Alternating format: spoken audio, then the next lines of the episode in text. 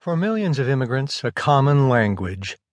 WhatsApp by Farhad Manjoo in the New York Times Technology section. I'm Keith Sellon-Wright. When Facebook bought WhatsApp for more than $19 billion in 2014, Jan Koum, a founder of the messaging company, arranged to sign a part of the deal outside the suburban social services center where he had once waited in line to collect food stamps. Koum